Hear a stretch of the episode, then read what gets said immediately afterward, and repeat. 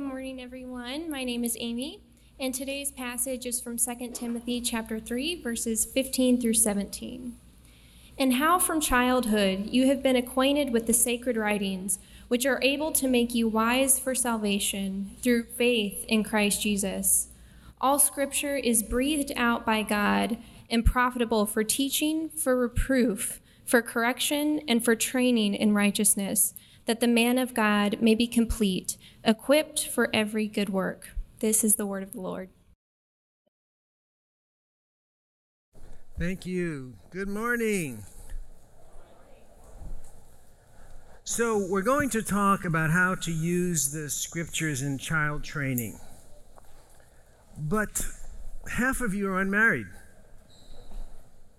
How many are single? All right, just about half, looks like to me.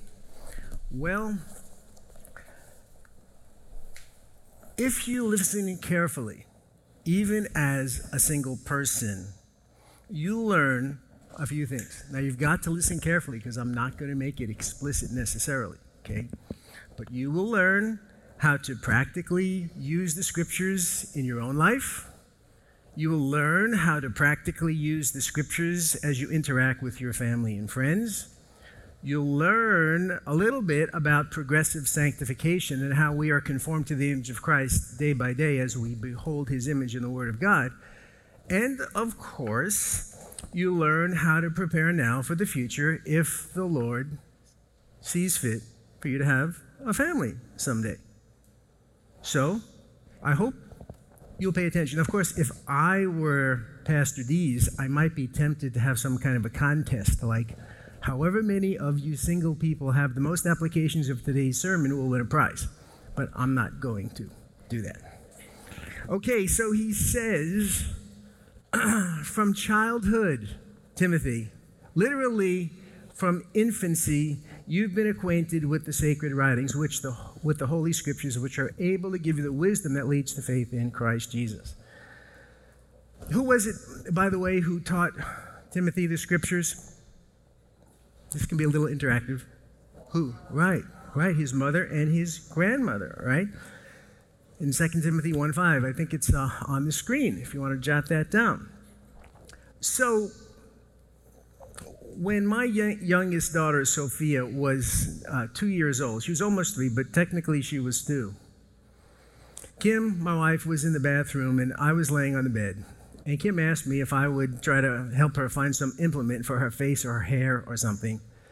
And uh, I sighed, huh, as if to say, Do I really have to get off the bed and help you? At which point, little Sophia, not quite three years old, couldn't read a lick standing between us, she said, Daddy, you should do all things without complaining and arguing. Two weeks later, I was actually preaching at a church north of Atlanta, and uh, before the meeting, um, we went to a restaurant. And the waitress, after she took the order, brought Sophia a little coloring mat. You know how they do? They bring you a little coloring mat when you're a kid and some crayons, and you know you entertain yourself while the food is coming. Well, I noticed that she was like scribbling all over the page and she was not coloring inside the lines. So her college educated counselor father, who should have known that developmentally she wasn't able to color inside the lines, took a crayon and started trying to teach her how to color inside the lines.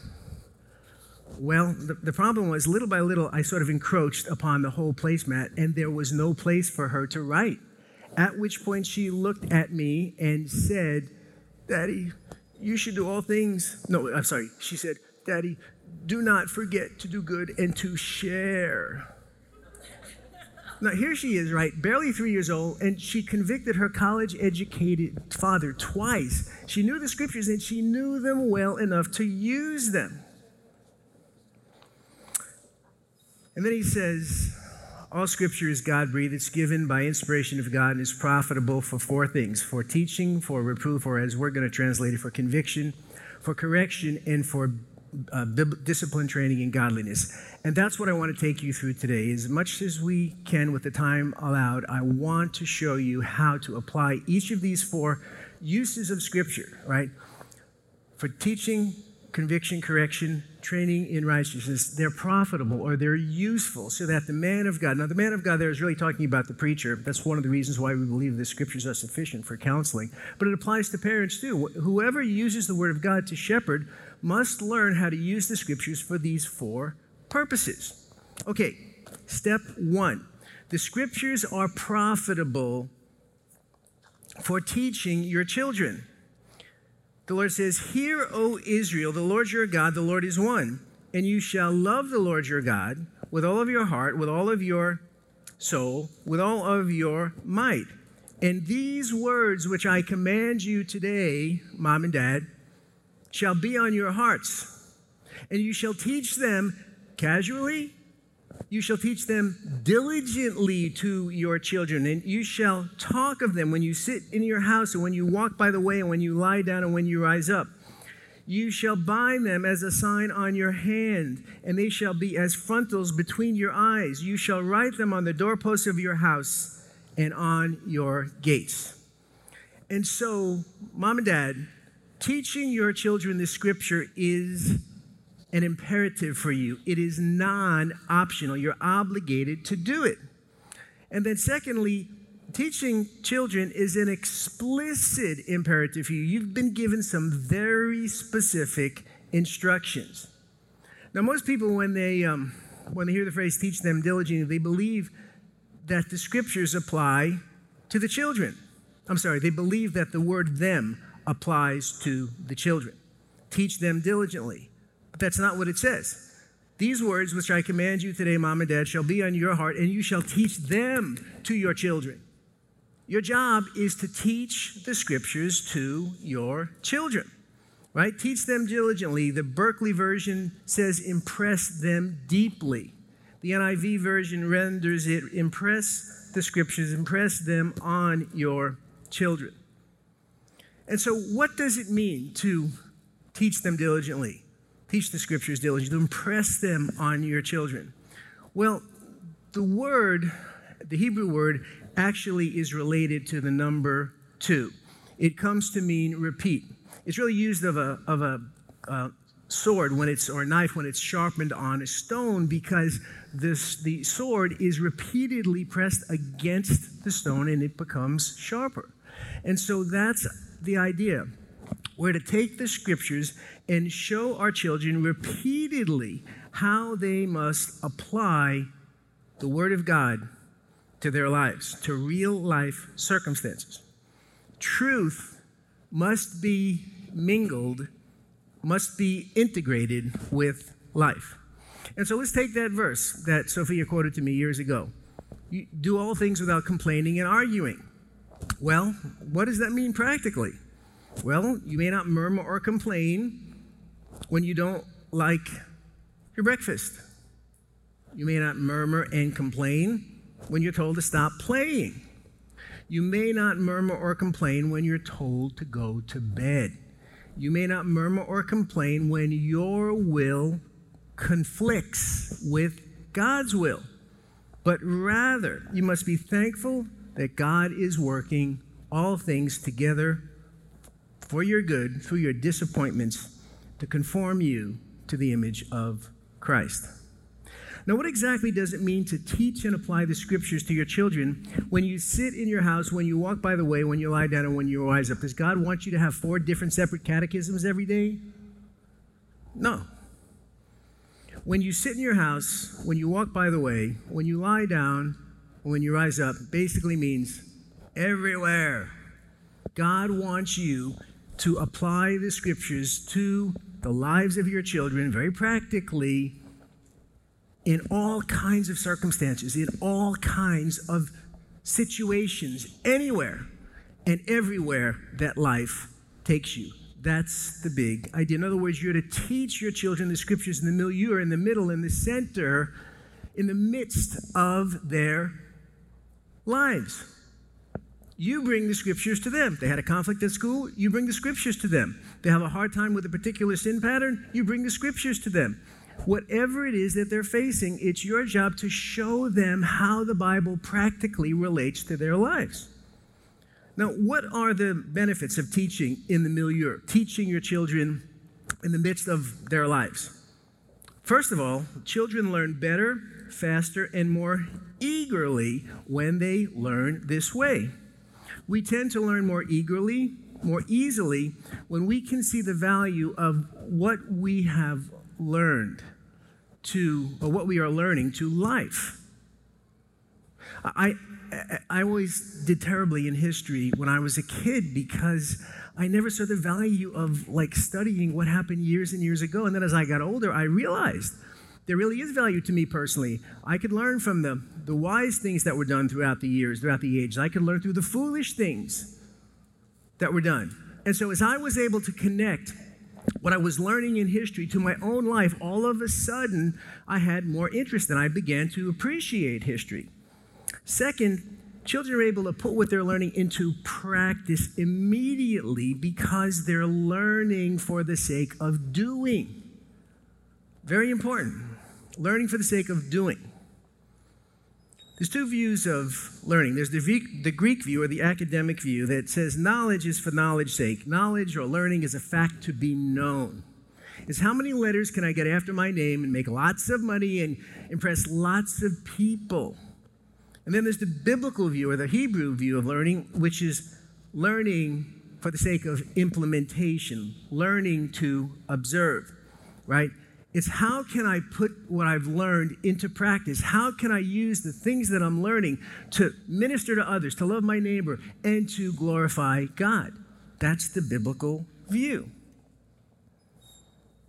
Go therefore into all the world and make disciples baptizing them in the name of the Father and the Son, and the Holy Spirit, teaching them to know all things that I've commanded you. Is that what it says? Teaching them to observe all things that I commanded you. The things that you have learned from me, Timothy, in the presence of many witnesses, the same commit to faithful men who keep it to themselves and disclose it only when they have an opportunity to demonstrate to other people how smart they are. Is that what it says? The things that you've learned from me, teach to faithful men who will be able to teach others also. Blessed are those, Jesus said, blessed are those who hear the word of God, period? No, who hear the word of God and what? Do it, observe it. Colossians 1 9 and 10. And so, from the day we heard of it, we have not ceased to pray for you, asking that you might be filled with knowledge of his will in all spiritual wisdom and understanding. Why? That you may walk, so as to walk in a manner worthy of the Lord. You see, it's about doing, it's about implementation. Now, what exactly does it mean to bind the scriptures upon your hands and upon your forehead? the, date, the gates of your house, the doorway of your house, the gates of your city, the doorway of your house. Well, again, it's metaphorical language here, right? You were to bind them as, this is a simile, right? To bind them as a sign on your hands. The scriptures are to govern our actions. That's the idea. They shall be as frontlets on your forehead the scriptures are to govern our thoughts. Again, we should teach our children that the scriptures apply to all of life. I have seen an end to all perfection, but your commandments are exceedingly broad. To write them on the doorposts of your house. The word of God applies when you walk outside your house and you're in the city. The word of God applies on the, uh, I'm sorry, on the gates is in the city, on the, um, on the doorposts is in the house, outside of the house, inside the city, outside of the city. Everywhere the scriptures are applicable. And mom and dad, it's your job to make clear to your children how the truth of God's word that you're teaching them applies to their little lives. Step two. The scriptures are profitable for convicting your scripture. Now, the word says in, your, in many of your Bibles say reprove, but the Greek word is the word convict. Now you say, isn't conviction the work of the Holy Spirit? Yes, uh, 2 Timothy 4 2. Um, I'm sorry. Um, yeah, John 16 8 says, when he, the Holy Spirit, will come, he will convict the world of sin, right? So the, the Spirit does convict, and the Word convicts, right? It says in 2 Timothy 4 2, preach the Word, be ready in season, out of season, convict, reprove, and exhort with great patience and careful instruction. And so the Spirit convicts, the Word convicts, 2 Timothy 3:16. And then here's an example where one person convicts another. It's a verb. So in our passage, it's the same word, but it's in the noun form. It's profitable for conviction. But sometimes preachers have to convict. So I'm up here and I'm trying to convict many of you in, in the sense of wanting you to perhaps do a better job of using the scriptures practically when you bring up your children in the discipline and instruction of the Lord. In Matthew 18, if your brother has something against you, go and tell him his fault. It's the same word, it's a verbal form. Conviction is something that one person also does to another. And as a parent, you have to use the scriptures not only to teach your children what God's standards are, but to convict them when they do something wrong. It's something, again, that one person does to another. It's a verbal form of this word. Now, what is conviction? Well, there are different common definitions of conviction. We use the word in English at least this way. I have an assured personal belief about, I have a conviction about telling the truth. We use sometimes the word when we speak of feelings or guilt about an unrepentant sin. I'm under conviction for my addiction to nicotine or whatever it happens to be. And then in our culture, we use it in the sense of an indictment for a crime. He, crime. he was convicted for murder. So, how do you suppose the word convict here, conviction, is meant to be understood in the passage before us today? It's the third definition a legal indictment for a crime. Listen to the book of Revelation, uh, chapter 3. I'll begin reading in verse 15. I know your works, you are neither hot or cold. I would that you were either cold or hot. So, because you are lukewarm and neither hot or cold, I will vomit you, spit you out of my mouth. For you say, I am rich, I have prospered, I have need of nothing, and you did not know the ESV says, not realizing that you are wretched and pitiable and poor and blind and naked. I counsel you to buy from me gold refined by fire so that you may be rich, and white garments that you may clothe yourself, and the shame of your nakedness may not be seen, and salve to anoint your eyes. So then, so that you may see, those whom I love, I convict and discipline. So be zealous and repent. The Laodiceans didn't realize the extent to which they were sinning. They did not know how bad they were. And therefore, they didn't know the extent to which they really needed to change. And often your children do not understand, they do not know, they don't realize the extent to which they're sinning. And therefore, they don't understand how crucial it is for them to change. And that's where the scriptures come in.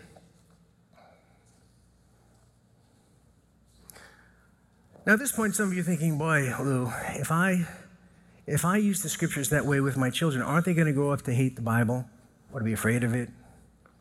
And the answer to that is a flat yes, they will. If you only use the scriptures to teach and convict and you don't use them to correct and to train in righteousness, they'll, they'll grow up with a very distorted view of scripture.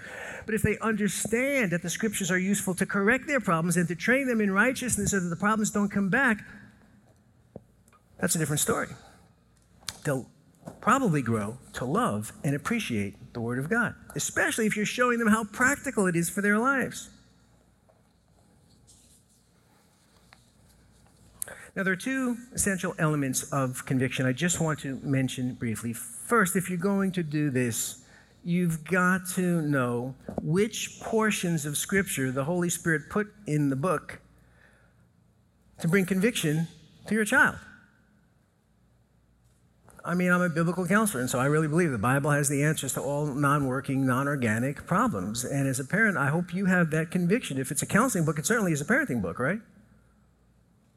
So you've got to know which portions of the scripture may be used. Have you ever heard this one? Daddy or mommy, I can't eat my spinach or my beets or my turnips or whatever. Well, what scripture might you want to remind them of in a context like that? Well, um, I like this one.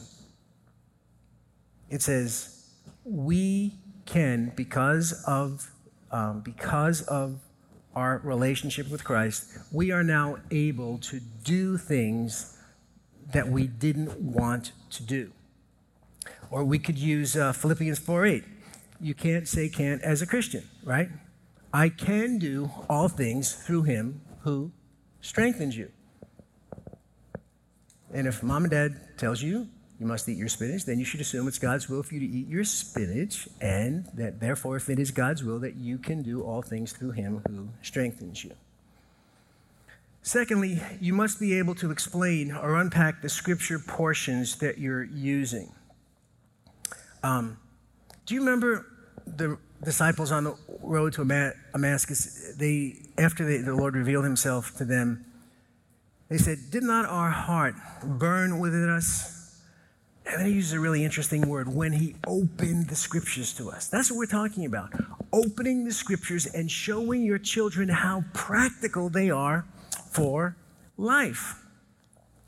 So you've got to have the ability to explain the portions that you're using. In other words, the idea is you don't want to dispense scripture like a Pez dispenser dispenses candy. You want to minister the Word of God to the hearts and minds and life of your children. Now, obviously, this takes time. This is not a quick thing. And when you have a stubborn habit, it may be night after night after night of sitting down together, maybe even as a family, and understanding everything or much of what the Bible says about the sin of lying or um, rebellion or anger or fear or whatever. You know, it's not just one little moment of discipline. Actually, let me mention that. The Bible says the rod and reproof give wisdom, right? God never intended discipline to be used out, apart from the scriptures, the rod and reproof. It takes time, it takes communication with your children if you're going to effectively minister the word of God to their hearts. Some guidelines for administering reproof. I'm going to have to run through these because I'm slipping away with the time here. First of all, examine your motives. Your motives at this point should not be to um, embarrass your kids or to get them to stop annoying you or other selfish kinds of things. Your motive should be to restore them, right? That's the goal. Secondly, it's really important that you use biblical terminology when you convict your children of sin. You don't even have to quote the whole verse, just identifying their sinful behavior in biblical terms is usually enough if they identify it with Scripture, and often they do, because you're teaching them the Scriptures, right? Often enough to do, often sufficient enough to do the job. For example, to tell a child that he's too shy is not as likely to bring conviction as will showing him the relationship between his bashful behavior and a sin of pride or selfishness or fear. Third, choose the right time. Solomon says, Ecclesiastes 3 7, there's a time to keep silent and a time to speak. And the time to administer reproof is when the other person can give you his undivided attention, right? First rule of the learner is you've got to, the learner has to attend with interest upon the subject matter. So he's got to, you've got to have his attention. And so sometimes it's immediate and sometimes you may have to wait a little bit.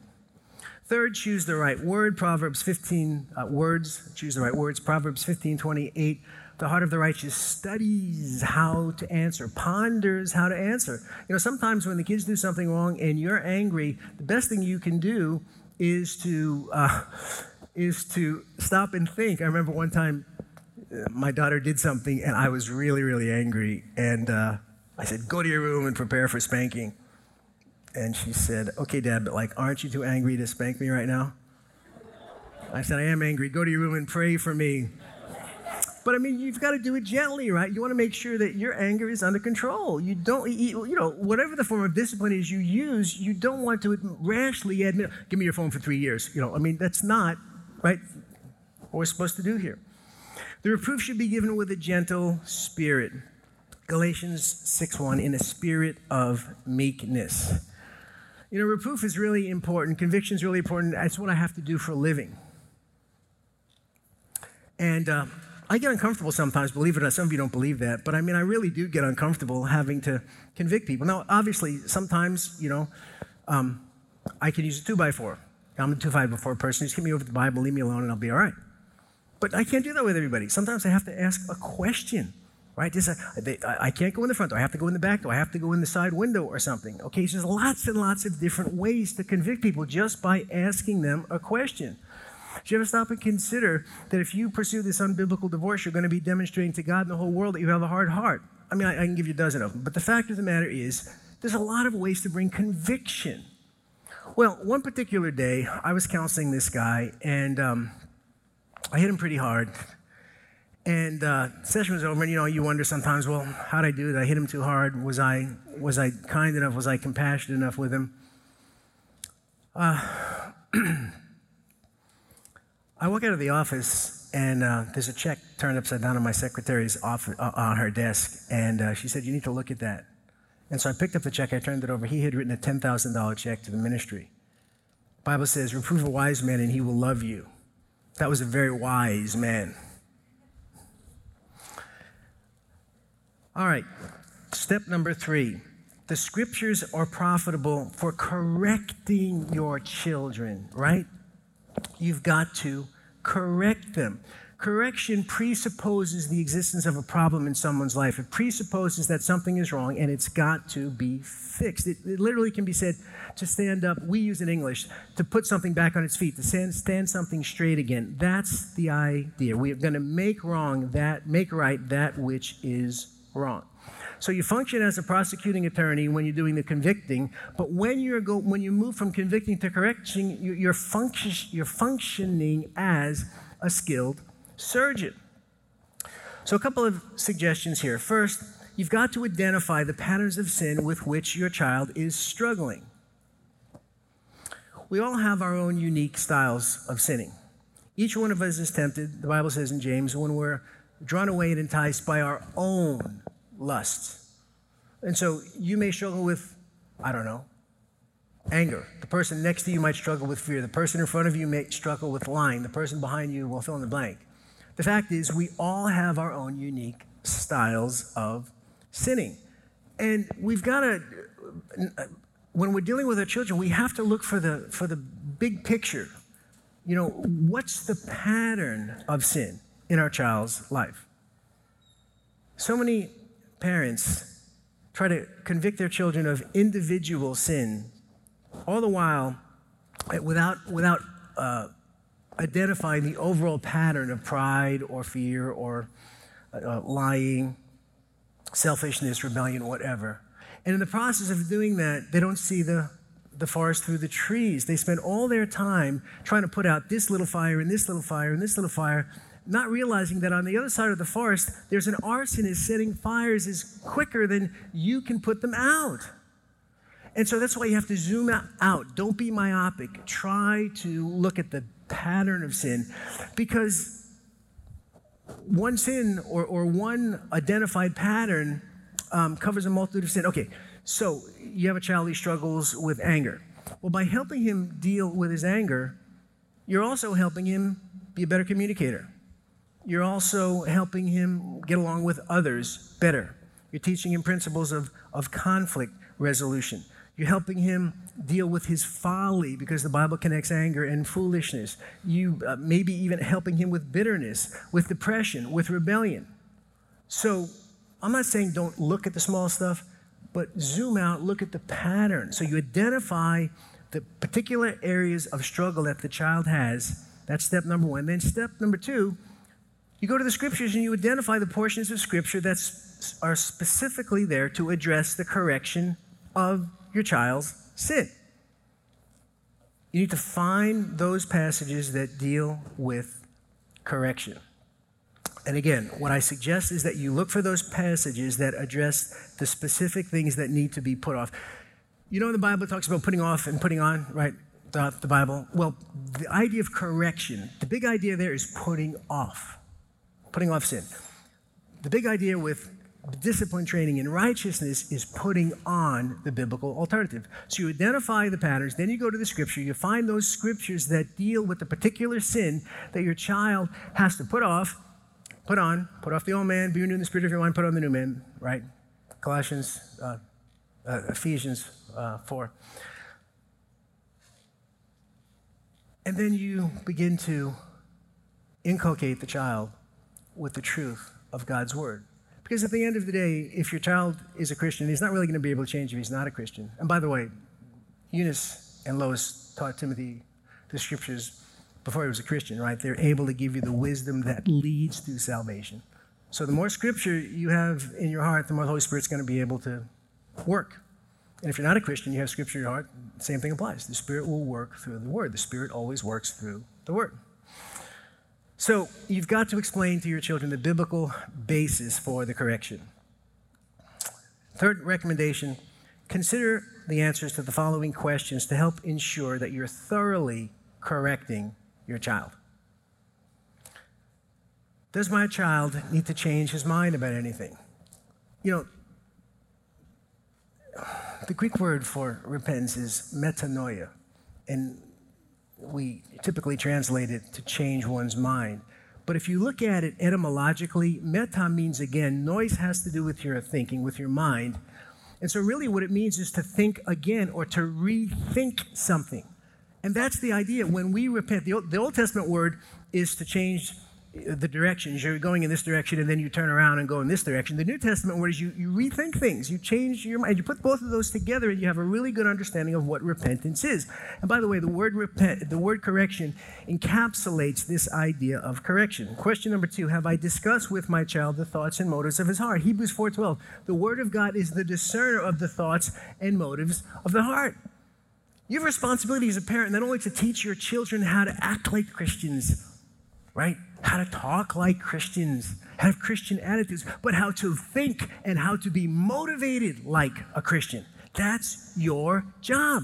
So it's important that you don't just deal with the outward behavior, but you talk to them. Honey, when you did that, what was going through your mind? What was it that you wanted right before you said that terrible thing to your mom?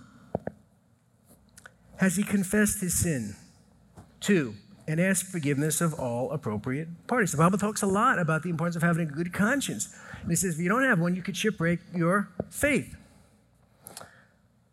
Does my child understand what God expects him to do the next time he or she finds himself in the same or similar circumstances? You know, and this really bleeds over now into, into step four.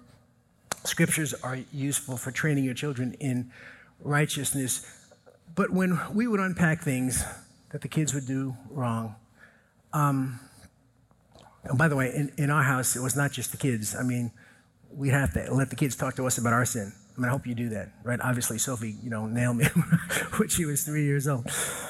So, I mean, that's, that's the way it works in the Priolo um, household. But I would like to give them after we unpack what was wrong with their behavior, two or three or maybe even four, if I could be that creative, alternative ways to respond. Next time mom says that, or next time your sister does that, or next time your teacher does that, or your friend at school does that, how could you respond in a more biblical way? Well, I don't know. Well, how about this? Eh, I don't think that that's me. How about that? Yeah, I could do that. How about thus and so? yeah, that might work. Oh, I just thought of one, Dad. You know, and so I mean, again, I want them to have the idea, the understanding that there's more, there's more than one way to skin a catfish biblically. And the more their repertoire, their arsenal of ways to respond when they're in a crunch, when they're being tempted increases, the greater the likelihood the Spirit is going to, well, the Spirit's going to help them either way, but the greater the likelihood that they're going to be able to pull back one of these things and begin to practice the biblical alternatives. All right, step four Discipline, training, and righteousness. Remember, this is the put on. Why is training so necessary? I mean, if I've taken my children through the first three steps, through teaching, conviction, and correction, you might be wondering, why bother with the discipline training? I mean, the problem is corrected, right? Well, maybe. But remember, so often when parenting, we're talking about patterns, we're talking about habits, we're talking about not just correcting a little uh, mistake that was made. We're talking about undoing a pattern of rebellion or pride or lying or selfishness or anger or whatever it happens to be, fear, whatever, right? And so the idea behind discipline training in righteousness is you practice the biblical alternatives over and over again until it becomes second nature. It becomes just as easy, just as automatic, just as comfortable for you to respond biblically as it has in the past for you to respond in a sinful way. That's the big idea.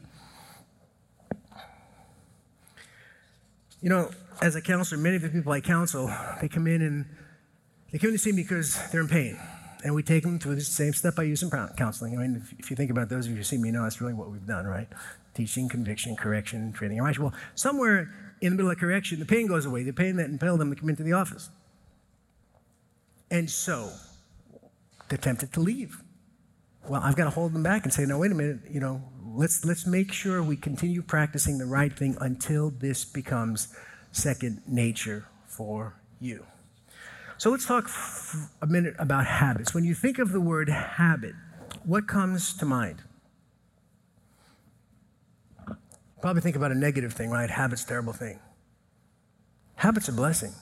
The ability to develop habits are a blessing from God. I mean, think about what life would be like if you couldn't develop habits. Ladies, what would it be like if every day you had to put your makeup on without the aid of habit? Every day you'd likely spend hours trying to put on your face, like many of you do, you know, when you put on your clothes, right? You first have to rummage through the vanity to collect the right cosmetics from the entire collection Next, you have to figure out how to open up all those jars and bottles and tubes and other unusually shaped containers. You'd have to relearn every day how to skillfully apply all that stuff with a dozen variety of those funny looking applicators. Then you'd have to experiment with the exact amount, in the exact shade, in the exact places to give you the exact look.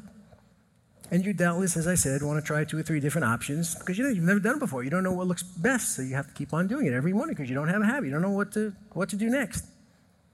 But now, because of habit, you can perform this highly complex, artistic, creative work of art while you're listening to the radio, talking to your children, giving instructions to your husband or listening for his instructions or as some of you do while you're driving your car.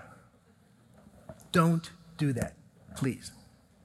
And fellas, what if you couldn't remember how to tie that double Windsor or operate that car or drive that uh, golf ball or cast that fly or fire that rifle or shoot that basket? Or worse, what if you forgot how to work the remote control?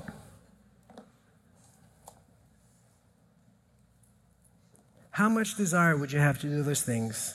They always require the exertion of tremendous amounts of energy. But now, because of habit, you can do these things quickly, easily, and unconsciously. So the word training here is the Greek word gymnazo, from which we get the word gymnasium, gymnastics. So let's suppose I decide that I'm going to start lifting weights.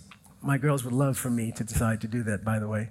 So I go into the gym, you know, and uh, I, I, I, look at this configuration of weights that are already set up, and uh, I, I, do the math in my head. It's like 90 pounds, and I said I, should be able to do that. So I reach down and I curl it, you know, and I'm struggling, and I try to press it, and, uh, and I can't do it. And so I recalibrate the thing, and I say, okay, I'm gonna start with 60 pounds. So I work with 60 pounds for a while, and you know, after a few weeks, few months, my muscles get stronger. They don't get bigger yet after a couple of months, but they get stronger. So then I go to 70 pounds, you know, and then I'm starting to see a little definition there. And I work with that for a while, and then I put up to 80 pounds and 90 pounds. And anyway, two years later, I walk into the gym, and you know, I'm up to uh, I'm up to 200 pounds. Say, I know that's aggressive, but just bear with me. And I'm already pressing, you know, 200 pounds, and I walk in it, and there's that 90 pound barbell that I started with that 90 pound configuration. And I said to myself, I wonder if I can, I'm, I'm pressing 200 now. I wonder if I can do this. So I reach down with one hand and I curl it and I struggle, but with one hand, I'm able to get the 90 pounds over my head. That's the idea. Exercise, train yourself for the purpose of godliness. And that's what Christian character is all about, right? It's about developing character. We practice, and of course, this is all done by the Holy Spirit, but we've got to collaborate with the Holy Spirit. I don't want anyone to leave here thinking I'm saying this is something we can do without God's help, without the Word of God. Of course not. You know, we do it, the Spirit does it through us, but unlike justification, which is a work of God that He does by Himself, sanctification is something we got to collaborate with. We've got to cooperate with the Spirit. We've got to do the things that the Bible says we've got to do to become more and more like Christ. And the most important thing is to get the Word of God in our hearts. Whether we read it, study it, memorize it, come to church and hear it, listen to podcasts, that's what the Spirit will use to change us. And so, when you think about Christian character, when you think about wanting your children to be like Christ, to be conformed to the image of Christ, what you're talking about really is them little by little looking into the mirror of God's Word and becoming more like Christ, right? We all, with unveiled face, as in a mirror, behold the image of the Lord and are being transformed by His Word, by His Spirit, even by the Spirit of the Lord, right? From glory to glory, from one level of brightness or maturity to another level of maturity, to another level of maturity, to another level of maturity. That's the big idea with training in righteousness. Want to train them to develop the biblical alternative to the sinful flaw that has ensnared them so that hopefully in time the problem will not come back. Okay, practical considerations for teaching the Bible to children. First, begin your children on a regular program of scripture memory. Again, if you want to find out how she did it, ask Kim. Kim's the one who's responsible who taught the girls how to read, uh, memorize scripture before they could read. There's simply nothing more effective to help train your children in righteousness than this. The more of God's word your children have internalized, the more God's Spirit will have to work with as He sanctifies them, as He leads them to Christ in the first place, and as He sanctifies, sanctifies them once they become believers. I can hardly imagine a better way for a parent to cooperate with the work of the Holy Spirit than to give the Spirit His most important weapon, which is the Word of God. The sword of the Spirit is the Word of God, right? What's interesting about this verse? This is uh, Galatians 6 17, right? Usually, the word for word in the Greek is logos, but here it's rhema, right? It's and, and the word rhema is the spoken word, right? Rhemao means to speak. The uh, the verbal form, uh, the, the, noun form, means to. Uh, also means has to do with spoken. So the sword of the spirit which is the Word of God, right? Not the Logos, but the Rhema, is not the word that you read in your Bible per se. I mean, it is. But I think what he's talking about here is the word that's in your heart and it's on the tip of your tongue so you have it when you need it. That is the sword of the Spirit. But my children can't memorize. Well, memory, memorization is uh, more a measure of uh, DQ than it is IQ. It's not your intelligence, it's your quotient, it's your desire quotient. It's a matter of what you value, what your child values, what he uh, believes is necessary for life and happiness, what he loves. Jesus said, Man shall not live by bread alone, but by every word that proceeds out of the mouth of God. Let me ask you something. Would your children be more motivated to memorize God's word if I offered them $300 for every chapter they memorized? Would you be more, mem- more motivated to memorize the scripture if I made that deal with you? I would if I could, but I can't. But would you? According to the Bible, that will be a small reward for your efforts. Listen to Psalm 119, 72. The law of your mouth is better to me than thousands of gold and silver pieces.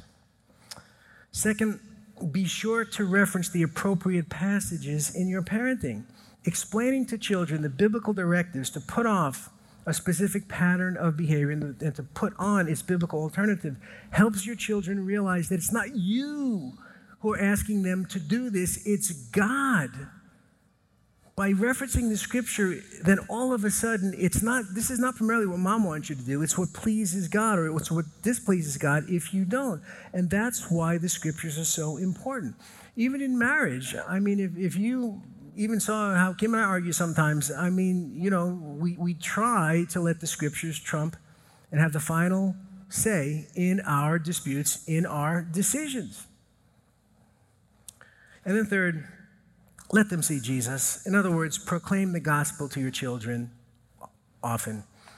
Um, you know, whether they succeed, thank the Lord for giving me the Holy Spirit who helped me to do it, whether they failed, um, what forgiveness is all about, even sometimes helping them to, to um, question whether or not they really are in the faith, right? God is holy, God is just. God's justice requires him to punish our sin. And the minimum penalty for our sin is death, according to the Bible. But God is loving and merciful, wants to forgive. So, how does God, in love, our, forgive us of our sins, work it out so that we can be forgiven of our sins? What His holiness and justice requires Him to punish us for our sins. He wouldn't be just if He just let us off the hook. Not according to the Bible. How is He going to do that? Well, the answer is found in a substitute. If he could find someone who didn't have to die for his own sins, someone who was perfect, and who would be willing to pay the penalty for the sins of whoever the substitute was, the, the guilty party, then God's justice could be satisfied. And that's why Christ came. Jesus Christ came to take the blame for our sins, that we could get the credit for his righteousness. See, that's what it takes to get to heaven. It's not just that you have to have your sins forgiven, you have to be like totally righteous. You have to have a gazillion dollars worth of righteousness in your bank account, you're not fit for heaven. And so that's why he died. He died to give us eternal life, that by putting our faith in him, we might have eternal life. So does that mean everyone's going to heaven? No. For God so loved the world that he gave his only begotten Son, that whoever believes in him shall not perish, but have everlasting life. What does believe in him mean? Well, lots of people believe in Jesus. Lots of people believe that Jesus is the Son of God. So lots of people would tell you that Jesus died to pay the penalty for sinners. But that kind of faith is not the kind of faith that gets you salvation, right? Humanly speaking. We have to believe that when Jesus died, he died for me. He is my substitute. You know, so even when you discipline your children, that's another opportunity to point out to them how God is just and how punishment is a biblical concept and how we all, if we, you ever kids, kids ever say to you, that's not fair? I mean, do you want fair? Fair is you go to hell. So, the point is, we put our trust in Christ that he was perfect, that he died to pay the penalty for our sins. He credits us at that point with his righteousness, makes us fit to heaven. He takes the blame for all the sin we ever committed, and through him, our sins are forgiven in the eyes of a holy God. Let's pray. Father, thank you so much for this passage, so much here. Um, well, this, this passage really does teach us why you gave us Scripture. And it applies to our lives, it applies to our friends, and especially it applies to our children. So please give us grace, give us wisdom as we try to teach the Word of God to our children, to convict our children with the Scriptures, to, tr- to correct them lovingly, kindly, gently from the Scriptures, and to train them in righteousness that they might come to know you as their Lord and Savior, and may little by little, day by day, week by week, month by month, year by year, through the power of the Holy Spirit, become more and more like our Lord Jesus Christ, in whose name we pray. And all God's people said, Amen.